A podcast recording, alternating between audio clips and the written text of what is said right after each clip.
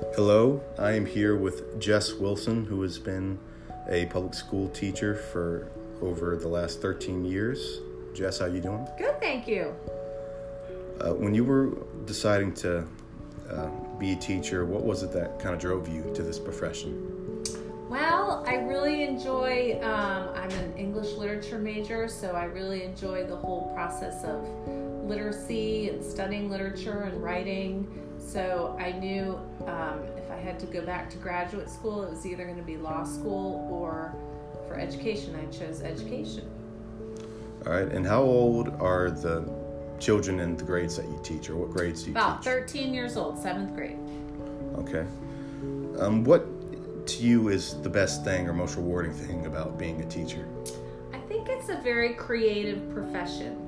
Um, you really get to, it's not just about reading and writing, but you really get to do um, digital learning, research, um, and every day is different. You know, you're not sitting behind a desk all the time, you're collaborating with other adults, um, and you're meeting kids from, you know, all over. I have kids from Spain in my class and from Germany and, you know, right around the corner from the school. So you meet a lot of different people.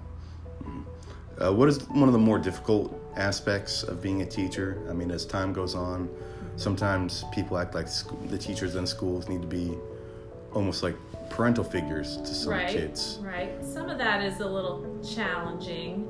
Um, and I think having a classroom full of different learning styles can be challenging. You know, you might have a student that is reading at a college age level, and then you have a student that's reading at a second grade age level. So that's a little challenging trying to make sure each student either gets challenged or they get remediation that they need. So that could be a challenge. Um, if you were to talk to someone that said they wanted to be a teacher in the future, what advice would you give them, or what would you say that they need to have in order to get into this profession? Uh, my first advice would be to find a mentor, meaning finding someone who has been doing it for a while and is willing to kind of take their time um, and kind of show them the ropes. So I think that's important. And to kind of hang in there. That first year of teaching is really, really difficult and it can burn you out, but um, it does get better as you go along. Right, great. Thank you very much.